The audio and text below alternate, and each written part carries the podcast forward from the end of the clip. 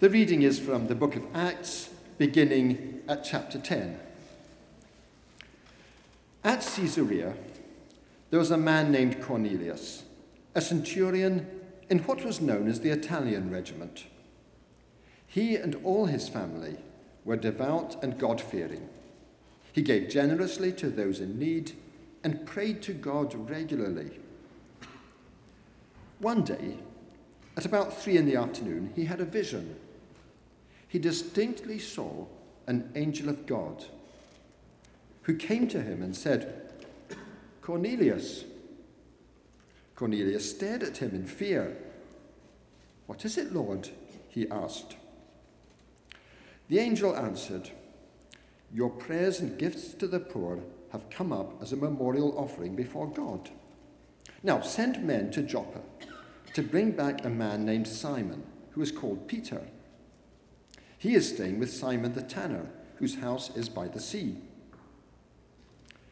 When the angel who spoke to him had gone, Cornelius called two of his servants and a devout soldier who was one of his attendants. He told them everything that had happened and sent them to Joppa. About noon the following day, as they were on their journey and approaching the city, Peter, went up onto the roof to pray. He became hungry and wanted something to eat. And while the meal was being prepared, he fell into a trance. He saw heaven opened and something like a large sheet being let down to earth by its four corners. It contained all kinds of four footed animals, as well as reptiles and birds. Then a voice told him, Get up, Peter, kill and eat. Surely not, Lord, Peter replied. I have never eaten anything impure or unclean. The voice spoke to him a second time Do not call anything impure that God has made clean. This happened three times, and immediately the sheet was taken back to heaven. While Peter was wondering about the meaning of the vision, the men sent by Cornelius found out where Simon's house was and stopped at the gate. They called out, asking if Simon, who was known as Peter, was staying there. While Peter was still thinking about the vision, the Spirit said to him, Simon, three men are looking for you. So get up and go downstairs. Do not hesitate to go with them, for I have sent them. Peter went down and said to the men, I'm the one you're looking for. Why have you come? The men replied, We have come from Cornelius the centurion. He is a righteous and God fearing man who is respected by all the Jewish people. A holy angel told him to ask you to come to his house so that he could hear what you have to say. Then Peter invited the men into the house to be his guests.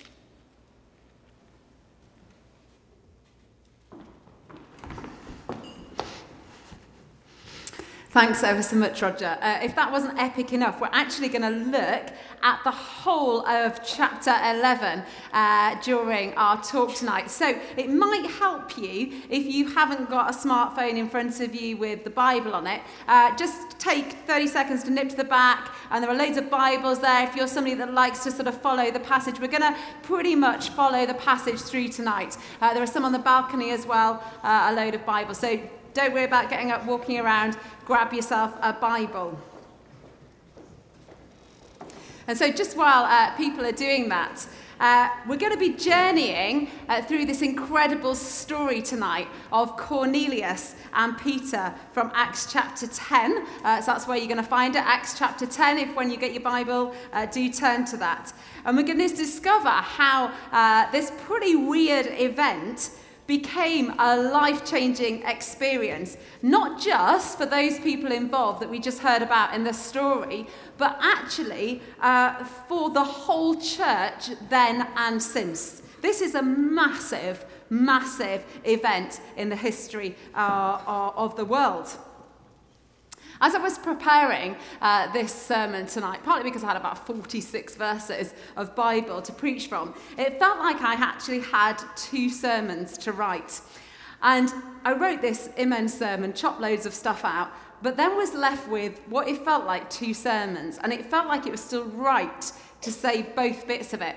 But if you uh, end up losing the plot halfway through and just zone out, don't worry, okay? I'm not going to be offended. You can listen to the recording if you really want to.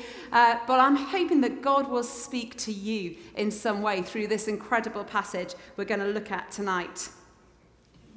As we get started, uh, I want to tell you a little story. Some of you might have heard it before. It's one of those ones that goes around in legend.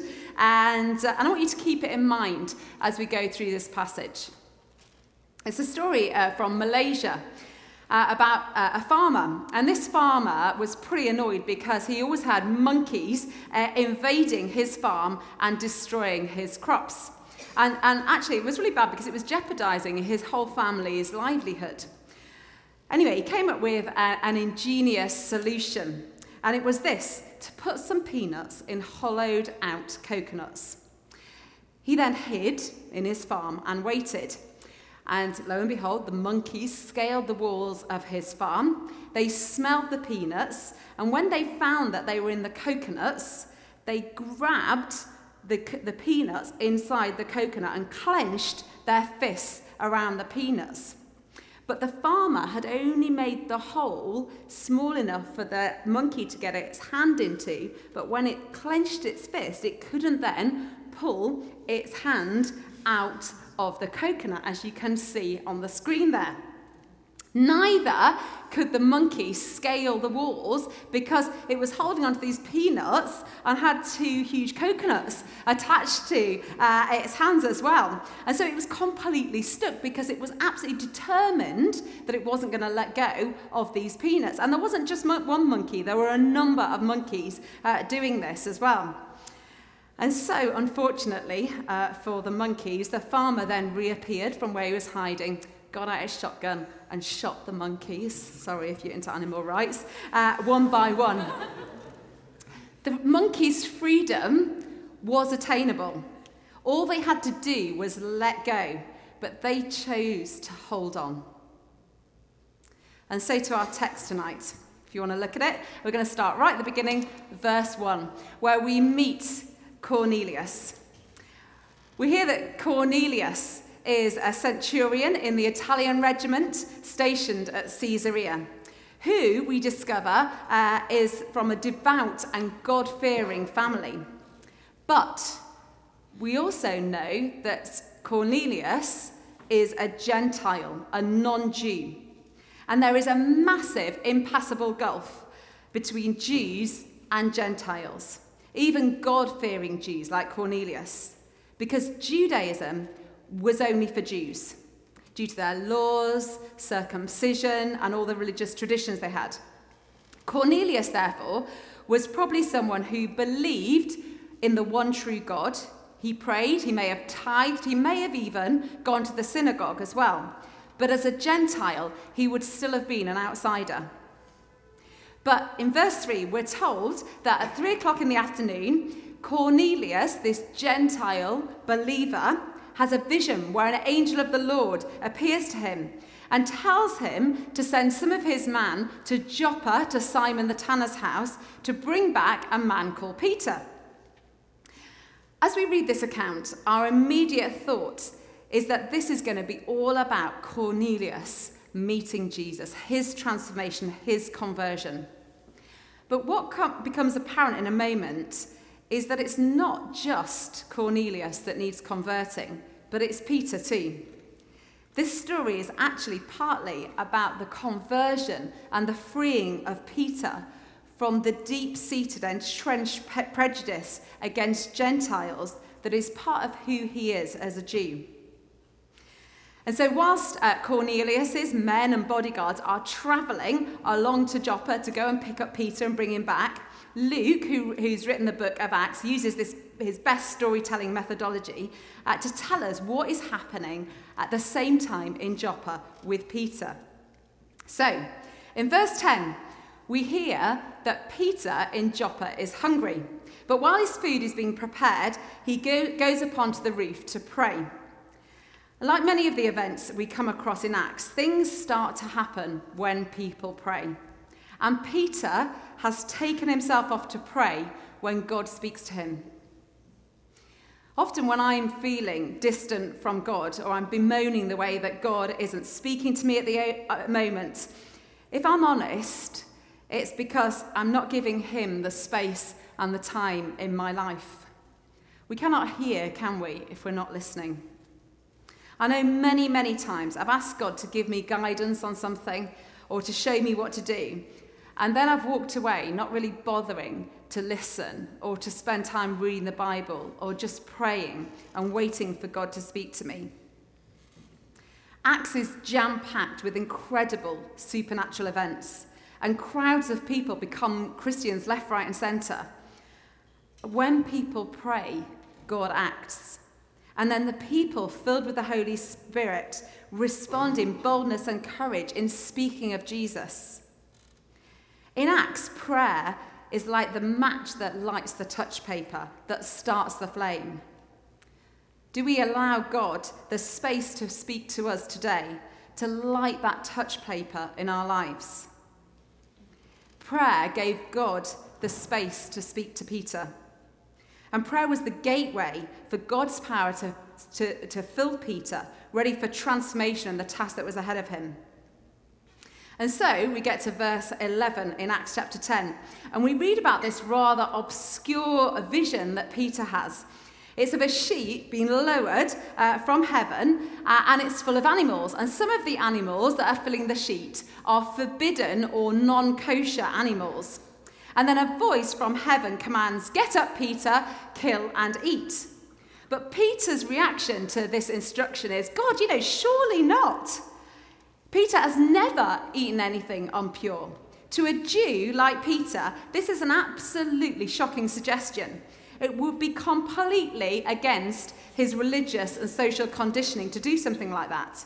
Now, for us today, it's really hard to grasp what a shocking suggestion uh, that this is for Peter. He would have lived his whole life uh, by the food laws, some of which you can see on the screen there, that are laid out in the Torah, part of the Old Testament, uh, particularly in Leviticus 11. It's a great read if you fancy reading that tonight. Uh, there are certain, the rules are things like this you find in Leviticus 11. There are some that only chew the cud, talking about animals, not people, or only have a divided hoof, but you must not eat them. Verse 8 in Leviticus 11 tells us, You must not eat their meat even, or touch their carcasses, they are unclean for you. Or in verse 12, Anything living in the water that does not have fins and scales is to be regarded as unclean for you. No king prawns. The list just goes on and on and on of things that are forbidden, and Peter would have known this. For a Jew to touch or eat any of these unclean animals would have made him ritually unclean, unrighteous, and he'd have had to have gone through a whole series of rituals of cleanliness uh, that he'll also have read about in Leviticus uh, to put himself right with the community and right with God as well. But it appears in this vision that God, uh, that Peter has, that God is asking Peter to let go, to lay down all this stuff that he has known and to do and to be something completely different.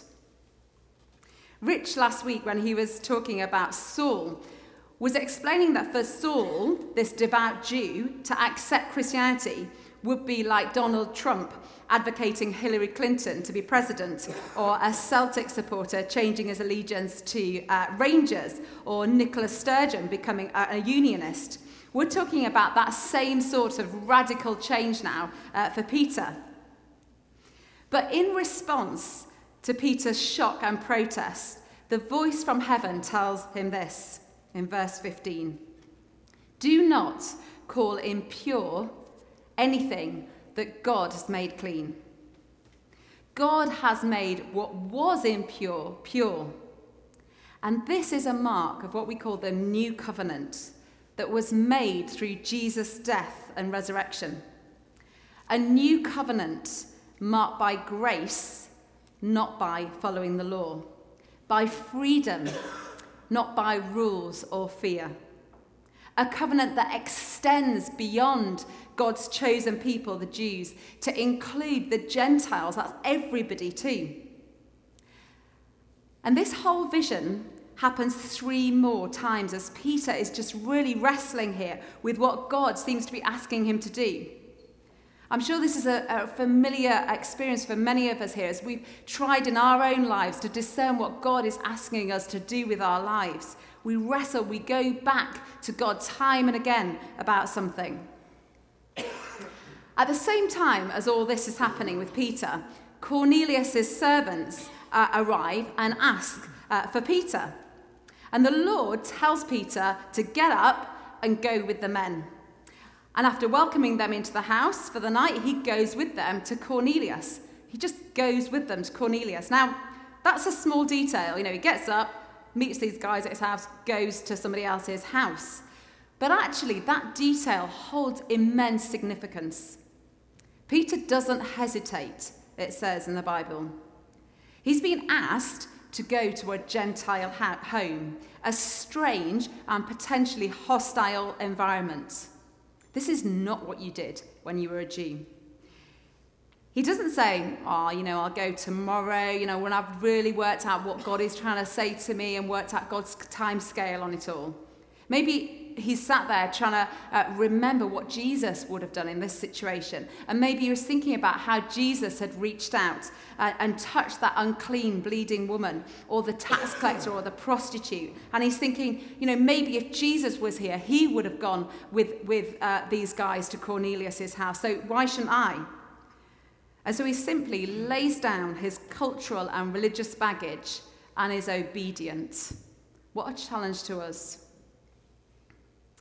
About this time last year, it felt like John and I had just gone through uh, one of the most difficult and traumatic discernment processes of our lives. And that was the decision to come here to Edinburgh and to P's and G's. I guess that unusually, I hadn't got to the point in my last job where I decided it was time to leave and was sort of looking for what was out there, uh, which is what usually happens when you apply for a job but I'm not normal. Uh, anyway, to cut a long story short, I was interviewed for the uh, job of associate rector here last summer and was offered the job. When most people are offered jobs, uh, they're delighted, but not me. I was traumatized, properly traumatized, because I had sort of decided that what God wanted me to do was um, go through the interview process, but I wasn't going to get the job, and that would be fine. But now I found myself in a position uh, that I hadn't banked on. And we really had to seek God and discern if this was what God wanted us to do.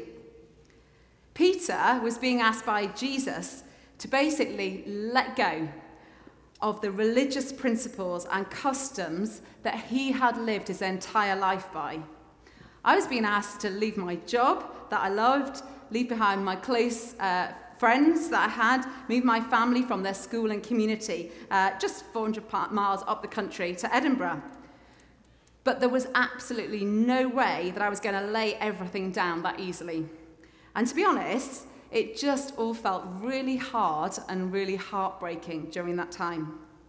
My reaction was more like Peter's initial reaction uh, to God's command to kill and eat. You must be absolutely kidding, God. I am not doing that. And so, like Gideon, uh, John and I put out a number of fleeces, direct challenges to God to show us if this was really what He wanted us to do. We basically said, if this is what you want us to do, you have got to make it so clear it is untrue. I basically spoke like that to God. Um, funnily enough, he did. And there were a number of quite uh, mental things, uh, answers that happened to that challenge to God. But one of them I'll just uh, mention here. It was actually a Facebook message I received. You know, God is so well up there with social media. Anyway, um, the message was from a girl from the church that I had been a curate at 11 years before, and I had not seen or heard from this girl for 10 years. And she definitely had no idea, um, as many people didn't have uh, much idea, about the whole P's and G's thing. So I was rather shocked when I received a, a message from her, a really uh, crucial time in this decision making process. And she was just explaining to me this weird dream that she'd had that she really felt that she should share with me on that day. And, um, and it, she explained that the, on, in this dream, uh, me and her were running a camp for kids on a cruise ship, slightly weird. And she said, I quote, I found the message and wrote it down You apparently, Libby, now lived in Scotland. Then at the end of the message, she said, Wow, that's a really weird dream, most of which I can piece together from things, except the you moving to Scotland bit. She had absolutely no idea at that moment that we were trying to work out uh, if God was calling us to Scotland, to Edinburgh, to P's and G's. Sometimes God speaks to us in, in incredibly direct ways. But as Peter experienced, sometimes he also asks us as part of the process of following him and being obedient to lay things down that are really important to us. Like those peanuts in that monkey's hands. And that was what me and my family had to come to terms with too. I think that some, for some people here tonight, God is wanting you to lay something down. Something that's holding you back from going where God wants to take you next. I'm not sure what that is, but I wonder as when I'm speaking, there is something that is just going round your mind, sort of banging on your heart, maybe making your heart beat faster. It may be something that you've just held dear and you need to hand it over to God. It may be a way of doing things or a belief or a worldview that's actually binding you from fully entering into the freedom that Jesus bought for you on the cross. It may be, uh, like me, a job or something to do with who you are that you've built your identity on. I wonder whether, for some of us here tonight, we just need to come and let go of something, lay something down, like Peter had to, so that we can really enter into the freedom that Jesus has for us. It might be painful. Jesus never said that following him would be straightforward. But God is able to release us into the truth and the freedom that he has bought for us on the cross. I'll just leave that with you to think about. I expect that as Peter continued that journey to Joppa, to Cornelius' house, he was probably wrestling with God quite a way, uh, a lot on that way. God had been giving him this crazy animal and sheep vision thing. And so by the time he gets to Cornelius' house, though, we find that he's more at peace with his situation.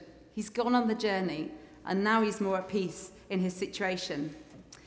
And so he goes into Cornelius' house, and he goes into this room where there's a whole crowd of people gathered, and he shares of this transformation the conversion that's just taken place in him.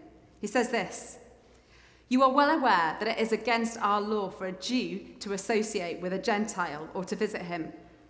But God has shown me that I should not call any man impure or unclean.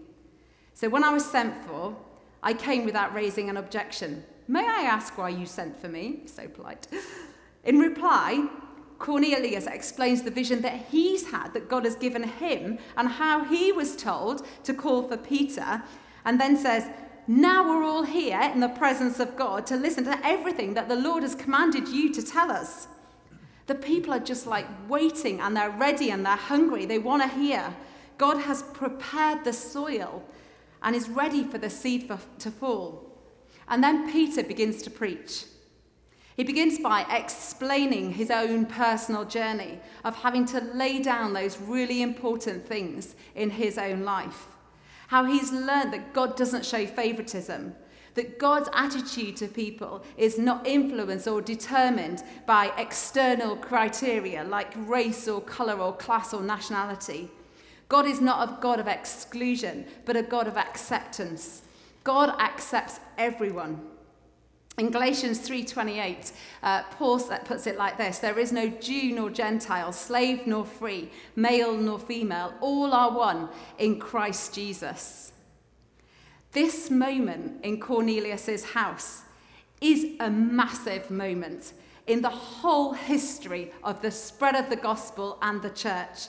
Because here is Peter, the rock on whom Jesus said he would build his church, proclaiming that the gospel of Jesus is not just for the Jews that follow Jesus, but is for everyone. And he knows this because God has told him directly in that weird sheet and animal vision thing. And this is massive. It is from this moment that the spread of the gospel into the Gentile world really begins to take hold. If Peter and Saul, as well, who became Paul, whom we heard about last week, had not put their trust in Jesus and had the courage to listen and obey him, to lay down their religious traditions or baggage or whatever else was holding them, would you or I know about Jesus today? Yes, God is bigger than uh, Peter or Paul uh, and their obedience to him. But it makes you wonder, doesn't it, how far and how rapidly the gospel would have spread. And we're living in a society today which is post Christian. People are skeptical and they're cynical and have bought into an ideology of this age. And yet, if we talk to our friends, our families, the people we know who don't yet know Jesus, there is often a deep longing within them for something more. And so, if we want to know how and why the gospel of Jesus spread so rapidly and brought such a permanent transformation to the world of Acts, and we want to see that happening today in the pagan culture that we live in too, we just need to look in the pages of this book, Acts. And we find the secret to what happened in that room with Cornelius. And then what was replicated thousands of times in so many individuals' lives all over the world. And this is the secret. Peter stood in front of those spiritually hungry people in Cornelius's house, and he simply starts to talk to them about Jesus. Peter and all the early Christians through Acts simply spoke to people about the living, loving person of Jesus of Christ crucified and risen from the dead. They didn't need to dress Jesus up as anything other than who he is. He did, they did this. They spoke of, of Jesus who had lived. He wasn't just some supernatural spiritual being. To Gentiles surrounded by the gods of the Greco Roman Hellenistic pagan culture, the reality of Jesus, a man who is God, had a clarity and a realism that grabbed them. Peter tells Cornelius that God anointed Jesus of Nazareth with the Holy Spirit and power. Jesus is a man with a history, a town, a geographical location, and yet, turns out he's God. A truth that is radically different in, uh, in the world that the, uh, the early Christians were living in, and is radically different compared to the world religions uh, that we're surrounded with today as well. They also spoke of Jesus crucified. It was not the cross, an inanimate tool uh, of death, which saved, but they spoke of Jesus who saved. Jesus went through the cross to save sinners. That is all of humanity. Salvation through Jesus is available to all, not just the elect or the chosen few. And then they spoke of how Jesus rose from the dead and is still alive today. Jesus broke the power of death. And the early Christians in Acts are saying, look, you know, we know this. We know that he rose from the dead because we were the people that saw him alive. Peter says this in verse 40 and 41 of Acts 10. They killed him by hanging him on a tree, but God raised him from the dead on the third day and caused him to be seen by the people who, who ate and drank with him after he'd risen from the dead. And we're not talking here of a figure who has died but lives on in people's memories or in their ideology or culture, somebody like uh, Che Guevara or Nelson Mandela, but somebody who is alive today and wants us to join with him on his mission. My six year old uh, son, Finney, and some of you might know him, he's pretty mental, uh, he has the most vivid and creative imagination. And he's a little bit obsessed with Star Wars at the moment. On Monday night, he was, um, I was talking to him on the phone because my husband John and the children were staying at uh, grandparents. And I just want to share with you uh, the rather um, you know, intellectual conversation that Finney and I shared. It went something like this Hi, Finian, how was your day? Finian, Obi, your time has come. oh, have you been watch- watching Star Wars? I asked. Finian, in my book, Mummy, experience outweighs everything. Me, right. So, uh, what have you been doing today, Finian? Finian, in my book, Mummy, experience outweighs everything.